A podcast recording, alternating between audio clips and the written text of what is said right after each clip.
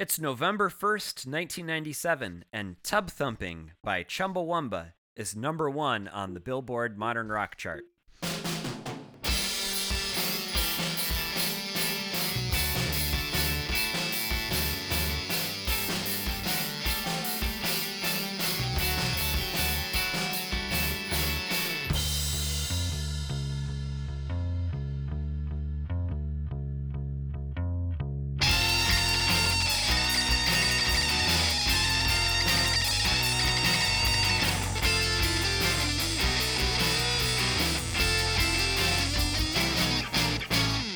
Hello, and welcome to Tell Me All Your Thoughts on Pod. I'm Al. I'm Quillen. And I'm Trav, and this is a podcast where we talk about every song that reached number one on the Billboard Modern Rock chart in the 90s, beginning with Kurt Cobain's death in April 1994. Uh, today we'll be talking about Tub Thumping, the first single from Chumbawamba's eighth album, Thump Tamper. Tub Thumping spent seven consecutive weeks at the top of the modern rock chart. Let's hear a clip.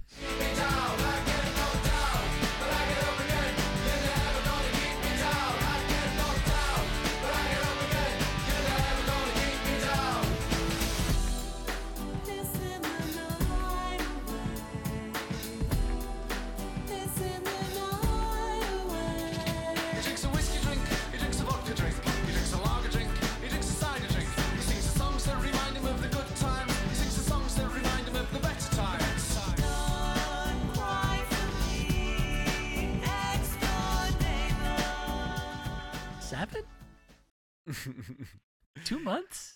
Dude, right, that, you guys ready? To, you this- guys ready to t- tub thump? Did you all make? Do your friends make the joke about don't tub thump your Chumbawamba? Did the oh, I mean, yeah? it was definitely joked about amongst my friends that it was about sex or something along those Yeah. lines, or masturbating or something like that. Yeah, piss play, something like that. uh, tub thumping also peaked at number one on the pop chart. Yeah, this song Uh, let's- huge, right? Let's separate out our current feelings and our past feelings. Let's start with our past feelings. How did you feel about this song when you first heard it? I hated it. I thought it was the most obnoxious thing I'd heard in a long, long time. Me too. time. I Yeah. despised it. Yeah. hated it. Hated it. Yeah, really annoying, really dumb, obnoxious. Yeah, I didn't like it at all when I was a kid. So let's let's then uh, let's go into how our feelings have changed or not changed. Then uh, I don't I don't hate it. I, I'm kind of indifferent to it. I look back on my hatred and I kind of think like, what was up with that? Like I kind of want to figure out what that was because again, I- don't like it now, but uh, I had some kind of a knee jerk reaction to this when I was, you know, 12 or 13 that uh, I kind of want to interrogate a little bit. But uh, I don't know. Do either of you like it now? Yeah. Yes. Yeah. I think it's both of you. I think it's good. It is a good, Yeah. a good, good song. like totally, sincerely, do I like this song? Yeah, I it's wouldn't good. have said that. It's really funny that you said it, but I uh, I don't know that it's a good song, but I like it. Fair, fair. I mean, I, I, I it's, you know, it's oh, okay. I don't give two shits about lyrics. Like whatever. Like the lyrics are dumb. Um, Yeah. But that can be great. Yes. That's not a necessarily a drawback, especially for a song like this. Yes, and melodically, it's really good, or I like it a lot. Like I like the melodies, I like the like trumpet parts, I like the pissing the night away, which I misheard as kissing the night away. Mm. Um, there were multiple misheard lyrics for me: kissing the night away, and uh, shit, what was the other one? Um, oh, uh, sings the songs that remind remind him of the good times. Sings the songs that remind him of the, and I always thought it was best times, but it's better times. Um, yeah. Is there something weird happening with the vocals here? Because I just noticed uh, in my most recent listen of this song that when he says never, he says it in like three syllables. Hmm. Like there's like a never that Hmm. made me almost think when I was a kid that he was saying like you're gonna I, I I guess I can't remember it. It was like I get knocked down, but I get up again. You're gonna never gonna. Uh, gonna I, yeah, I, I guess I mix it up. Never but I thought it was gonna like keep you down. Or yeah, something like like, that. you saying something I hear else. that. I get it. Yeah, So why did we hate this so much? I only, I guess I, I, it's interesting that you say that you feel like there might be a reason to explore because for me, it's nothing other than like, it is kind of an obnoxious song. It's very simple and it's very um, repetitive and uh, kind of abrasive and obnoxious and in your face. Mhm. Um, I think there's like that sort of confrontational sort of like attitude to it um, that I thought was annoying, and nothing more than that. I don't know that. I mean, it it feels very British, which is a little bit unfamiliar. Um, but I loved Oasis, so I don't know Yeah. that it was like you know a, a, a thing that was like inherently like oh I don't like British bands.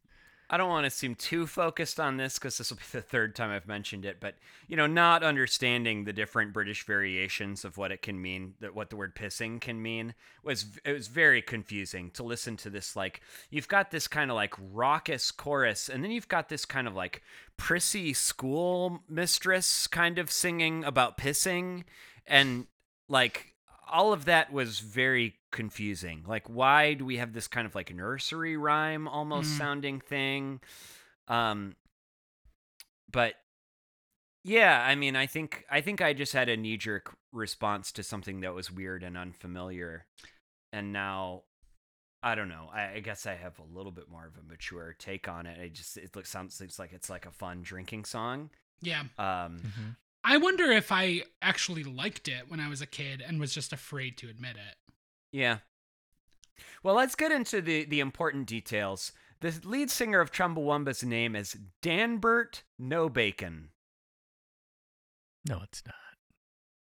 It is. It's a pen name, but he chose to be Oh. called Danbert Nobacon. Oh, that's good. yeah. Is he a vegetarian? do you think? My- my- my- that's got to be it. Uh, that that's a good transition into kind of the revelation that a lot of people have had about this Mm. band uh, as adults, which is that Chumbawamba are some kind of anarcho-socialist um, political art project that has existed since the mid 1980s. Um, they have uh, an album called Anarchy that features an album cover with a baby's head coming out of a vagina. Um, it contains the song Homophobia. Um, there's uh, their debut album was called Pictures of Starving Children Sell Records, and it, the whole album was a concept album dedicated to dissing people who had participated in Live Aid. Uh, so this is a band with um, radical politics. Do you hear any trace of that on this song? No. Yeah, I I No. don't either. This is like a you know it's a drinking anthem. It's played in like sports stadiums Yeah. now. I think they've So- acknowledged that. Like I think they acknowledged that. I think uh I don't remember the source, but uh I think like basically they acknowledged that it's not even that good of a song, but Mhm. um it was like just they like kind of needed like just to kind of escape from what they were doing and do something more just like uplifting and and dumb and yeah. just kind of like positive. From the UK liner notes, they wrote Tub thumping is shouting to change the world, then having a drink to celebrate. Mm. It's stumbling home from your local bar when the world is ready to be put right. I don't know what that means, but I will also say I kind of, for once, thought that what someone had written on songmeanings.com was kind of insightful. Uh, Del Mothos says it's about a sincere believer in an ideology that is no longer mainstream, like socialism or anarchism. Maybe a former dock or factory worker that was laid off during the Thatcher years, but he's still convinced he can win against the powers that be. They'll never keep him down. But deep down, he knows he's lost it. And so he pisses the night away as an alcoholic old man in a new era dominated by neoliberalism. Seems like a stretch, but I like it. Very well thought out, Darth Mothos. Yeah. I hope Harry Potter never finds you.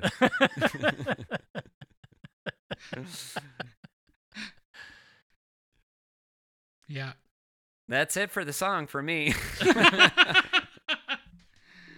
Yeah, it's tough to. I mean, I don't know that there's much to expand upon beyond that. Like, it's just, it's the chorus is two chords. The verse is a little more nuanced, a little more nuanced. um, but yeah, it's just this kind of um, simple anthem, and I think there's a place for it. I enjoy hearing it now. Um, seems like it would be a good, good jock rock uh, Mhm. sports anthem at a, a a sporting event. But um, God, what do you say about tub thumping? Or I mean, I guess you know the whole story of Chumbawamba seems interesting, and I feel like I've heard it enough times to go, yeah, I should look into that more. But like, I've heard it enough to know what it is, and I don't know that there's much beyond it. It's just like, yeah, this was like a radical, you know, sort of like anarchist group that made pop songs and that that's it.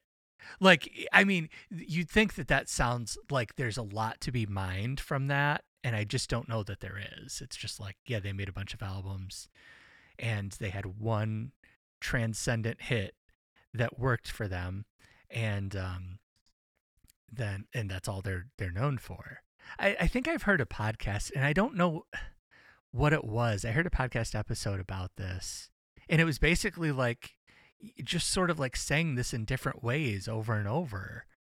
Um it it wasn't bad but it was like enough you know to carry the podcast but it's just like yeah okay they that's what they did. And I I I wish that there was something more to it but i don't think Yeah. that there is Well, just like you all specifically requested that I listen to Lemonade and Brownies by Sugar Ray all the way through, yes thank I- you for that I followed, I responded to your request and I listened to Chumbawamba's debut album all the way through. mm. Uh, so I researched it since you asked me to do that. Thank Uh, you. Pictures of starving children. It's from, it's from 1986, and it, it there's it's a, very revealing. Um, it feels like it's a concept album, so it feels like uh, Lola versus the Powerman by the Kinks. It's got that British music hall satirical feel, where like each song comes from a, an ironic character's perspective. It's got that musical theater feel, but um, Chumbawamba was influenced by Wire and The Fall, which is like really weird that they have the Mhm. exact same influences as Pavement, and they definitely could not sound any any more different. But um, I know I texted you guys in the middle of the day when you were both at work because I had the day off today. But um, there's a song on that album that sounds so much like Wire, you would be really surprised. it's good too. It's called Unilever. Um, the vocals even sound just like Colin Newman, who's like one of my favorite rock vocalists. He's like a subtle thing, but I just love Colin Newman.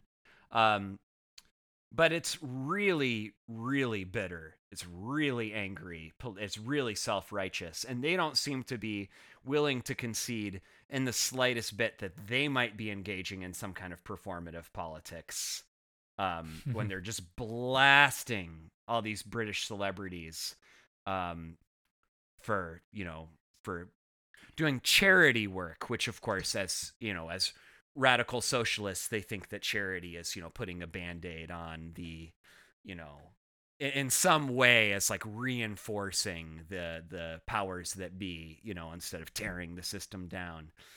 Um but i, don't know. I it's i got the idea that they were probably more interesting in the 80s than they than they were uh in the 90s but um it's I- I would actually say it's it's worth listening to their debut album. I think that you would you'd find it interesting just to hear the cocktail of influences. I think that the Goo Goo Girl once reached out to me about the early Chumbawamba stuff, Mm-hmm. and we started to have a conversation about it. And uh, I don't remember what became of it, but uh, Yeah. was she she was into it? I think she was pushing the like 93, 94 album, uh, Oh. Anarchy, Okay. the one with the the crowning Yeah. Yeah. on the cover, uh, which sounds a little more like Tub Thumping or Tub Thumper. I can never remember which one's the album and which one's the song because they're they have different titles. Cloud busting. Tub. You're right. um, video. Oh well, actually, uh, Quill had an interesting question here. Can you think of any other long-running artists that broke big much later in their career? God, that's a great question, and I don't know if I can come up with it off. the I top of had my a head. hard time. I had a hard time thinking of it. I, you know, I was thinking of the Sundays, but you guys made me realize um the last episode that they had a hit in the early '90s as well, Yeah, which I did not Modest know. of. Mouse. Modest Mouse. Uh, Jimmy Eat World, kind of, right? I mean, Yeah, Well, They had what, been around 2000, f- like 95 to 2001. oh, yeah, their first hit was 2001. Yeah. Right. Yeah, I mean it's right, maybe not as long, but But yeah, Yeah. Modest Mouse was was very, I mean, more than 10 years into their career. And they had Yeah. Float On, right, in 2004. Um that's a great call, Al. Yeah, I don't know that I'm going to come up with it off the top of my head, but maybe that's Yeah. a good one for the Facebook uh, Yeah. comments. would Yeah. you describe Soul Coughing that way, or not Soul Coughing, Soul Asylum? Oh, yeah, Oh. that's a great one. Because they were around since like 84 and then, you know, had Runaway Train in like 92, maybe, Yeah. which feels like a very long time. Yeah, Although, I mean, that's eight years and Jimmy Eat World was six, but it feels like 84 to 92 was significantly longer than 95 to 2001 was because everything was hmm. accelerated more, maybe. Yeah, that's that could be. I don't know if that's r- accurate. I don't know. Perception of time is subjective. But it, but you're saying kind of it, it's how you inter or like the way that you feel about it. Like, Yeah. that, that makes I get that. That makes sense. Yeah. Yeah. Um, yeah. Any thoughts about the music video? uh, it's exactly what it should be. Yeah, people Like- standing around in a bar. Yep. Yeah. Nothing to it. Yeah, it's a little it, it's a little disorienting that the band has, you know, so many of them have dyed hair and piercings and things like that. And sure enough, when you get to the piss in the night away, I mean that woman just looks like she could be, you know, coming in to check on your teeth or something like that. I mean, she just looks like a 35-year-old professional Librarian Uh, is what she looks like. yeah. Like stereotypical librarian. Yeah. it's just a, a weird disconnect but i don't know good for them i mean it's good good good to be surprising uh i don't know I, i'm done i'm done being angered by that i don't know why i was angered by that i think it was just disorienting We Uh, talked but about th- what they're weird Yeah, we were talking about something else, another song about with stops and starts. Oh, it was, it was uh, "Don't Change Your Plans" by Ben Folds Five, and how Yeah. you don't like songs with stops and starts. And there's an abruptness to the changes between the choruses and verses of this song that Yeah. m- maybe um have maybe a little similar. Yeah uh, it, it's possible that that's playing a role usually what what bothers me is if there the songs goes back and forth between parts that have different tempos that's kind of what Oh. uh what what can get on my nerves Hmm.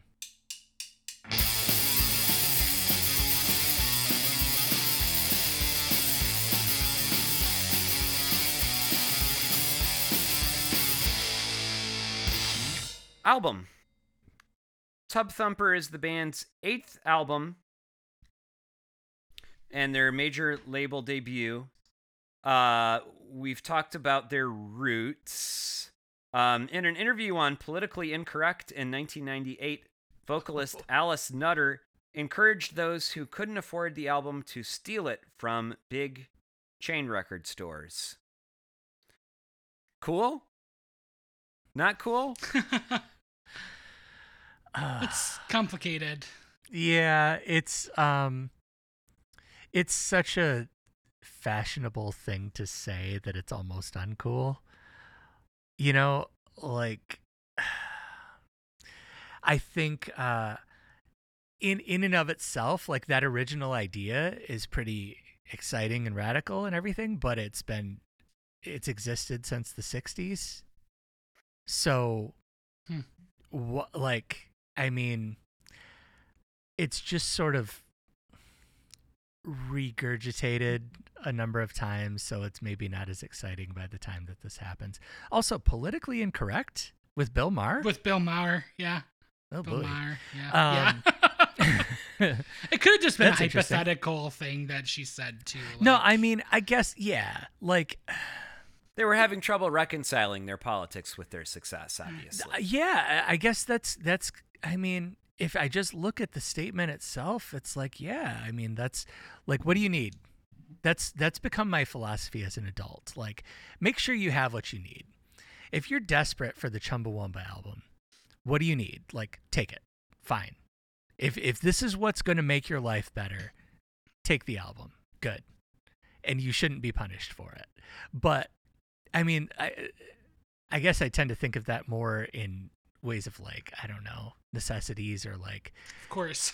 but but I mean also I don't know like eh, people deserve to enjoy entertainment and things like that too. So I don't know. There's uh, you know I don't have any sort of like sympathy or um you know I I don't relate to Walmart or anything like that. So whatever if it happens to fall on them oh, oh well they can have their insurance policy cover Mhm. them or whatever i think that's always been sort of the, the thinking behind people who steal from like large chain stores. Um, I, I don't know. I, I it does seem like a totally superfluous, like unnecessary thing to steal. So I don't know. well, having listened to it, is this album worth stealing?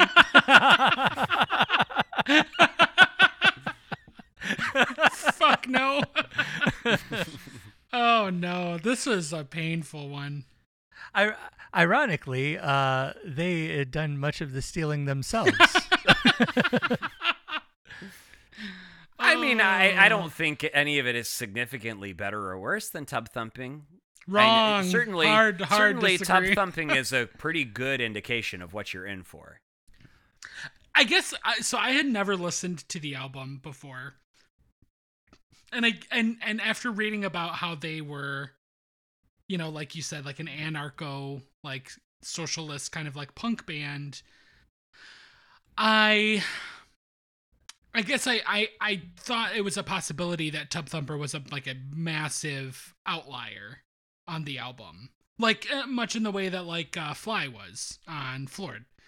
Um, and uh, no, uh, it, like the whole album sounds like this basically, just less hooks. Um, also like lots of weird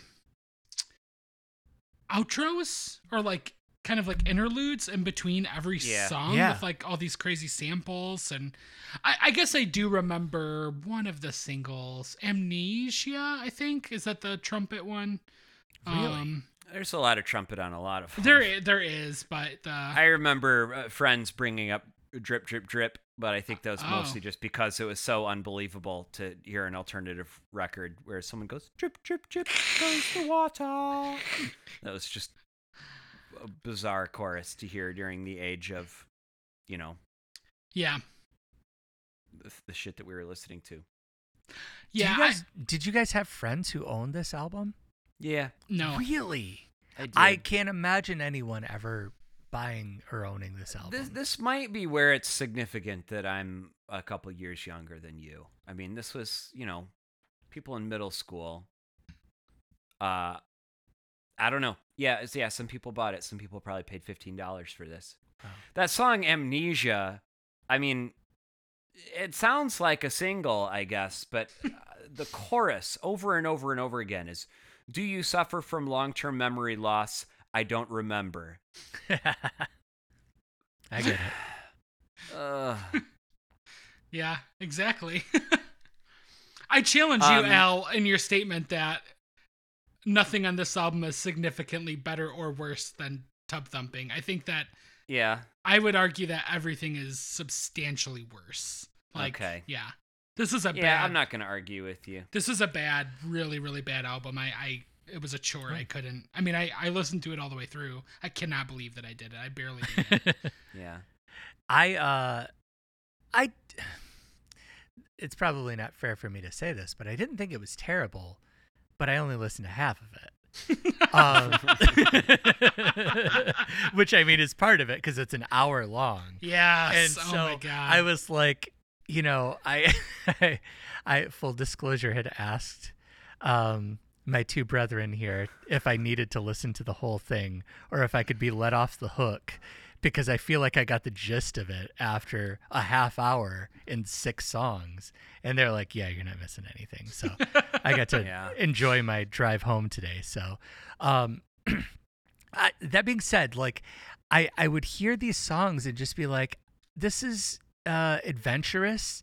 Like they're doing something cool. They're using a lot of samples. It reminded me of the Big Audio Dynamite single that used like a ton of pop hits. It incorporated a ton. Let me figure out. I think it's called Rush. Is that what it is? Um, anyways, Big Audio Dynamite was like the Mick Jones project after the Clash. yeah, I think it's called Rush. And it was like using samples in um boy was it oh god, it was 91. I thought it was like 85, but it was 91. So, um yeah, it was they were like there's like the Baba O'Riley um, you know, high organ thing repeated underneath it and there's a few other things that happen in it. And it sort of reminded me of that. Um Hmm. which I think is um you know, uh, there's not a lot of sampling happen happening in 97 in like alternative music. So um I thought that was respectable. Um, there was never a moment where I was like, "This sucks. I can't wait to turn it off." It was more just like background music. this Well, album sounded um, like like the Newsboys. oh boy. Wait, take me to your leader era, Pre or pre pre. Take step Me up to, to the Leader. microphone. Oh, pre. Okay. Pre take me to your leader. Okay. Yeah. Cool. Well, Amnesia, as we discussed earlier, was released as a single and went to number 19 on the pop chart. Uh, Drip, Drip, Drip came several months after that and didn't chart. The revelation that I had about Drip, Drip, Drip, revisiting it as an adult, is that it's about trickle down economics. That's what's dripping. Nice. Fair. Yeah. um, this album sold over 3.2 million units in the United States. That's a lot of disappointed 12 and 13 year olds. uh, any other thoughts on the album? I No. mean, how? How do you No. sell three million units? Yeah. How do how do three million people own the Chumbawamba album? There, there was another song that I liked on the album. It was called "The Big Issue," and it sounds like mid '90s Blur. It sounds like uh, one of those big, big Blur pop songs that's satirical about the working class or about the miserable rich people with lots of horns, like Country House or Charming Yeah. Man. Um, and uh, I liked that song. That is, is called "The Big Issue." So maybe What- we'll play a clip of that. What is the big issue? Uh, uh class. Trickle down Oh. economics. Yeah, the uh, capitalism. Mm.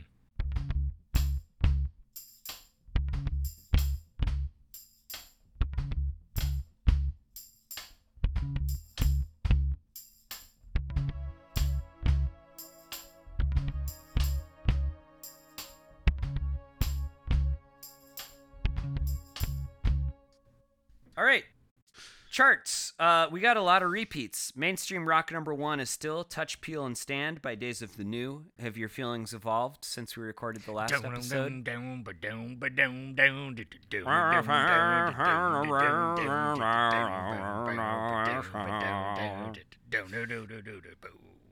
Yeah, man, Great. it's rockin' song.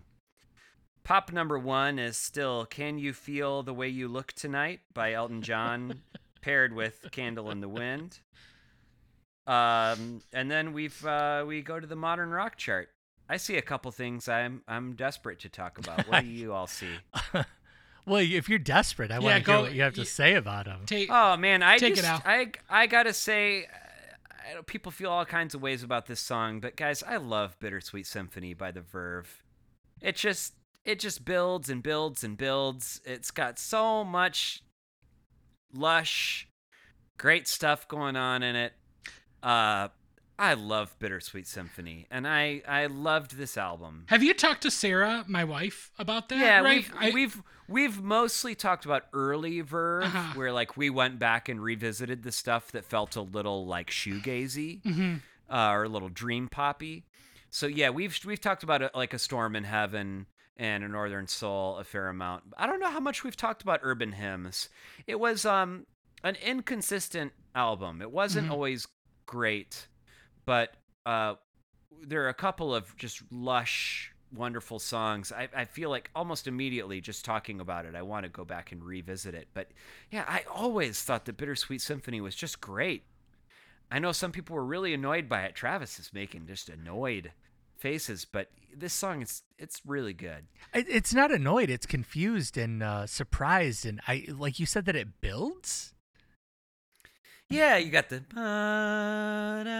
and then slowly the and then man, these huge drums and bells come in, and then uh, the the vocals are constantly changing. It's almost like a semi-charmed life vocal performance where it's just like he's uh he just gets going and he just goes. And um there are background vocals going ah, on part you know there's all kinds of new things coming in and out um when i was a kid i used to think like oh man like i would like uh, like open like a you know how i used to listen to live and i would an- do the animation of the orcs on the computer and Lakini's Juice would play and the orcs would just go to battle.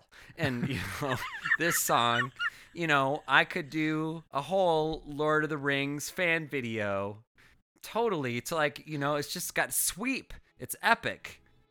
You just show, you know, Minas Tirith. I was gonna go- ask what what Lord of the Rings part. you know, you show the Mines of Moria, you go to uh, Mirkwood, you know, all of these vistas, and just So it would be like a drone a drone shot of, Yeah. of Middle Earth.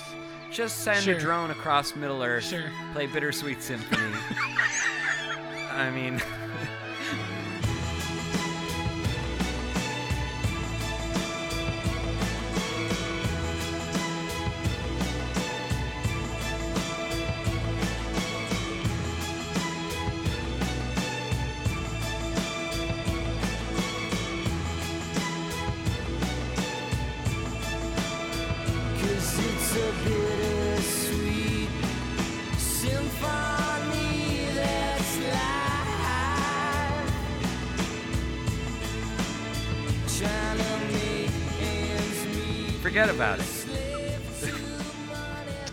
music video was really good. Really, really liked the music video.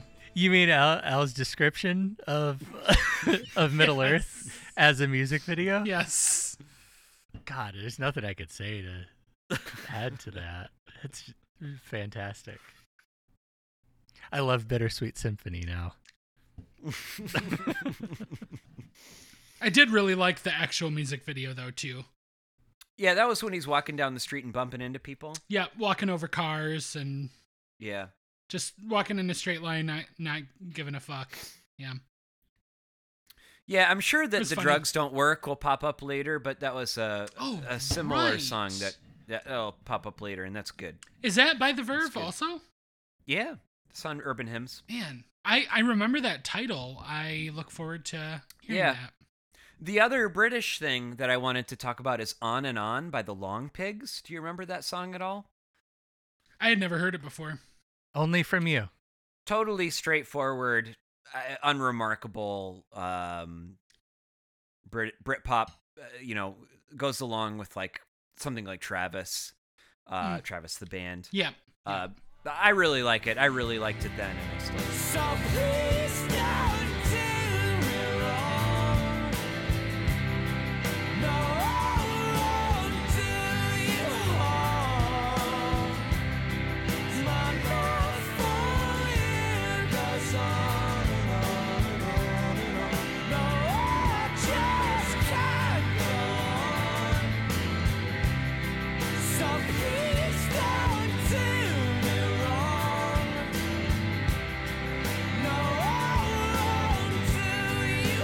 Terrific album title.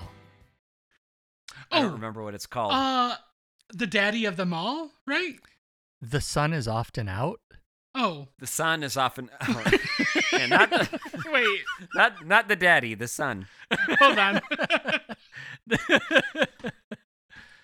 There's another album. There's another song in the You're chart. thinking of p- peering at the papa, I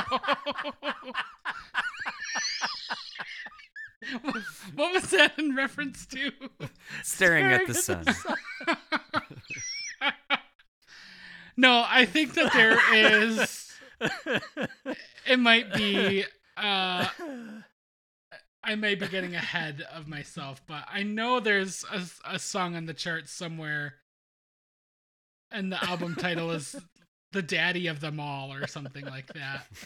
I can't wait to find out what it is. But I mean, yeah, the the sun is often out is good too. It's it's fine. that is a good album title. Now that I really stop and think about it. Yeah. Uh, what did you all uh, see on the charts? Uh, "Come on, Eileen," the Save Ferris uh cover of "Come on, Eileen" was on the chart. Um, It's good. Yeah, it's fine. Yeah, I I actually liked that album. I think I I mentioned that when uh maybe it was during the Bosstones episode when we were talking about ska. Um.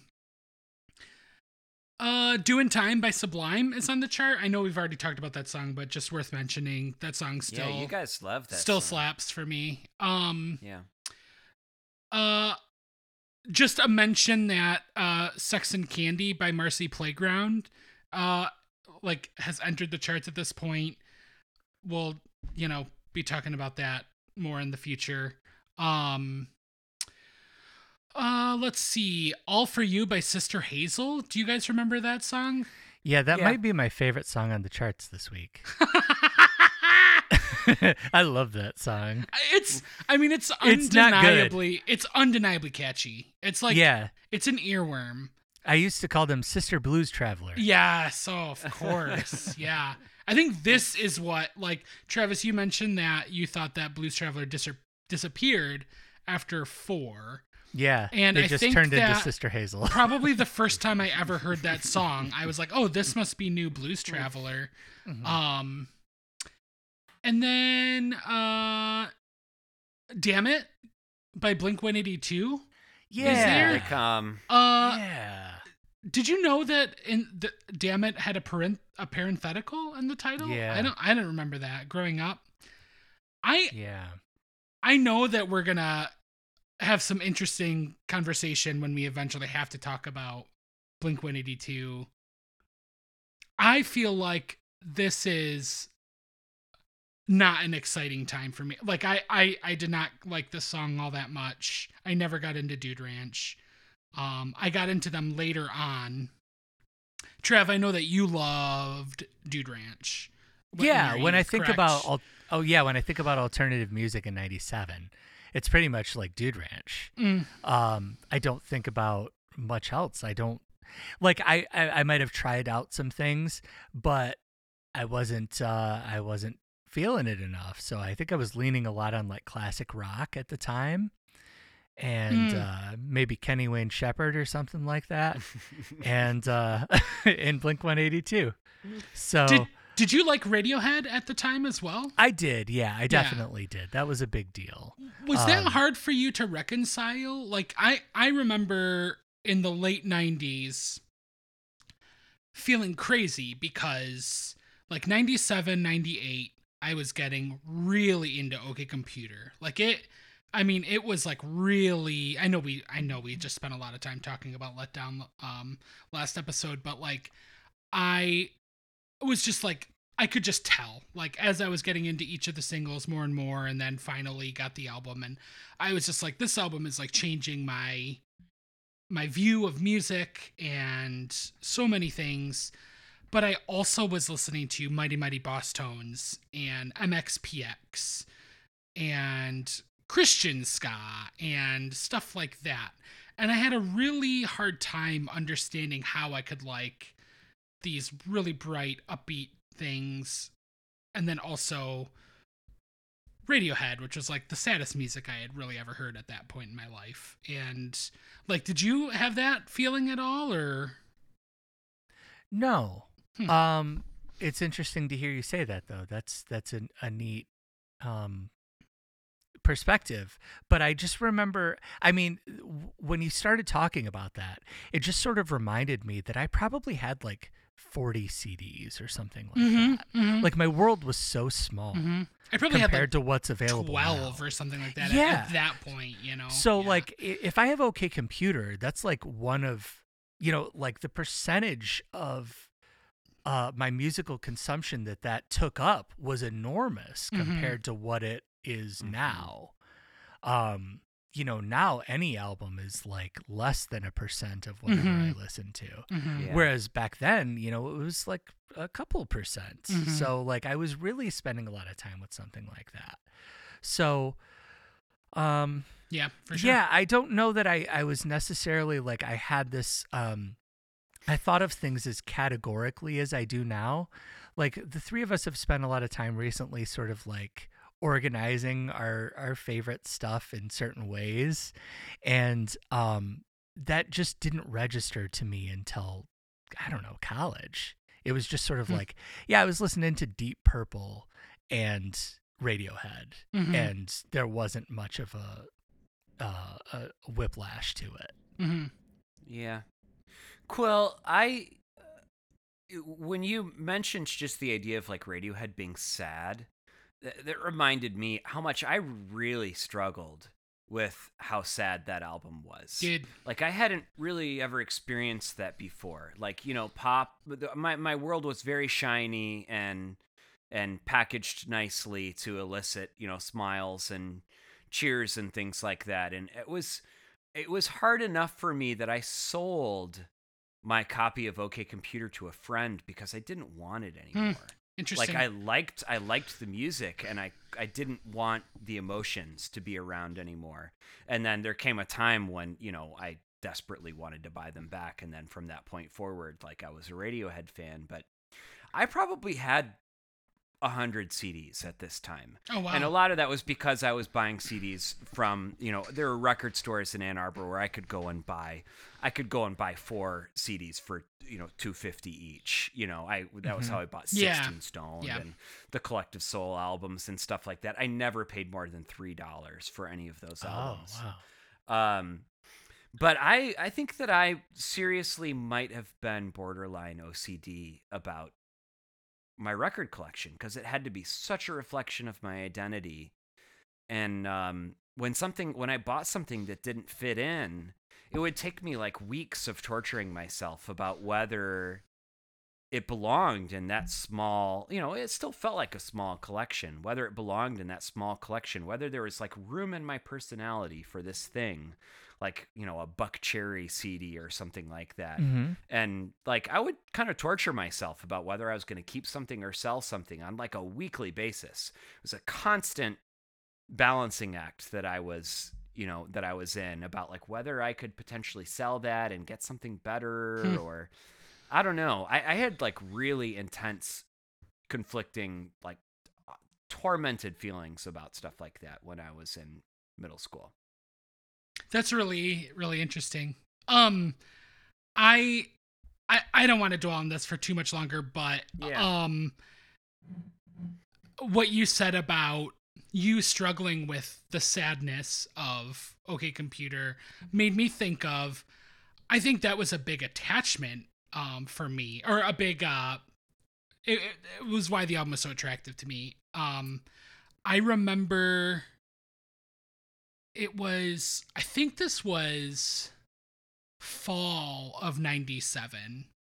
So I had I had heard Paranoid Android and Letdown and I think Karma Police had like kind of just been um on the radio and I um had borrowed OK Computer the CD from my brother-in-law or his brother um and I just started like kind of spending time with it and then um it was like the first like kind of like important death in my family that I, I remember in my lifetime. It was my great aunt, um, Luann, uh, died, and I was just like immersed in OK Computer at this time, and it was really sad sounding to me, but it made me feel better. It was a really Hmm. comforting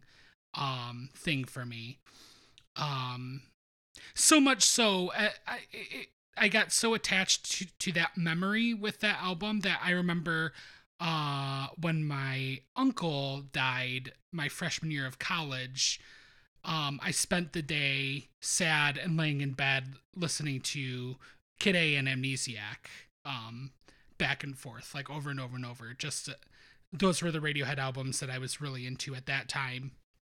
And same thing it was just like a comforting experience of like spending time with these things that i'm really immersed in and um yeah i, I don't know it, it was uh an interesting uh experience in my life and an interesting Yeah. way to get into an album Yeah, I think that the, the OK Computer like opened this door to emotions that I wasn't ready to deal with, and I just tried to close the door, basically. fair yeah i Yeah. i mean it definitely was the first like sad album that i got into for sure Yeah. um That's really interesting. I just feel like um I feel like I had been prepared.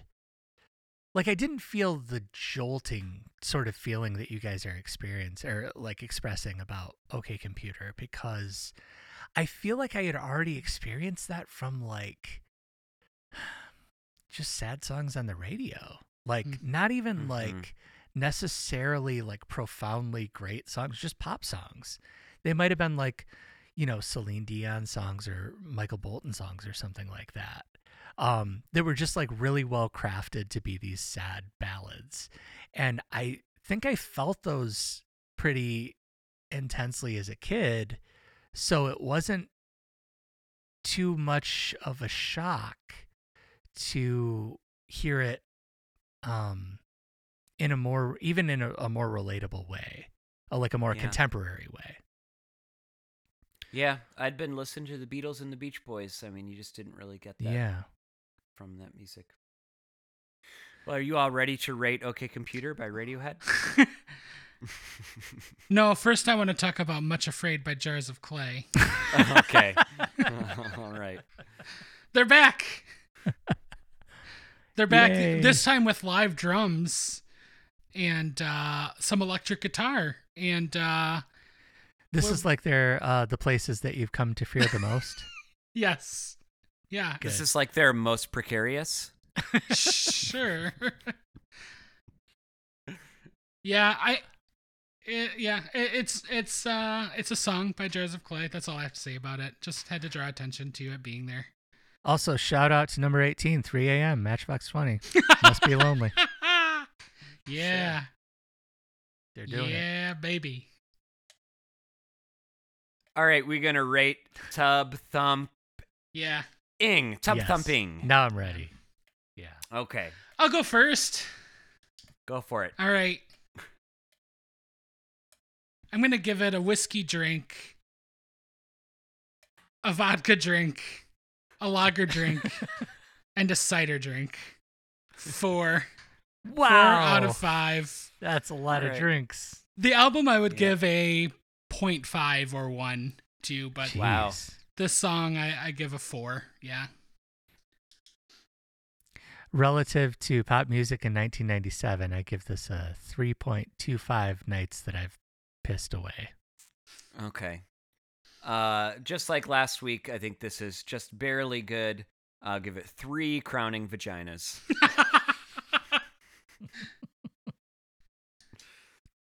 nice. Um, you know, we did we didn't ask if uh, Smash Mouth was a Nirvana wannabe. It's okay. We're we we're basically no Nirvana wannabes these days. yeah. Uh, is Chumbawamba a Nirvana wannabe? No. no.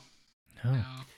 Tell me all your thoughts on Pod as part of the Off Shelf family. Head to offshelf.net to sign up for their monthly zine.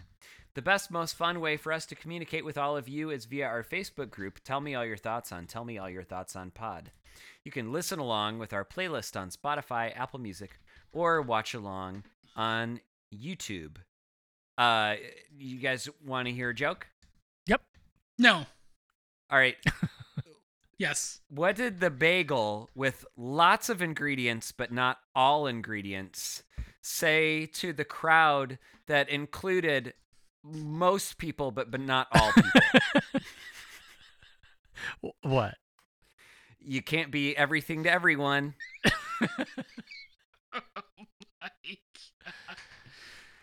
We'll talk about that song by Everclear next next time. yes. Bye bye bye. Bye.